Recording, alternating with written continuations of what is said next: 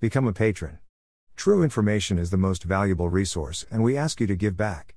The appointee head doctor at the Omsk clinic that quickly treated resistance figure Alexei Navalny in August has surrendered for individual reasons, as per the news office RIA Novosti. Anatoly Kalinichenko told the site NGS55.ru that his choice to take an occupation somewhere else is unopinionated and due basically to the way that he'd developed worn out on managerial work. He simply needs to revisitation of medical procedure, he says. Navalny was hospitalized at Kalinichenko's office on August 20 after his departure from Tomsk to Moscow made a crisis arrival in Omsk. While he stayed at the Omsk clinic until the night of August 21, Kalinichenko was the essential wellspring of data for writers giving an account of Navalny's ailment.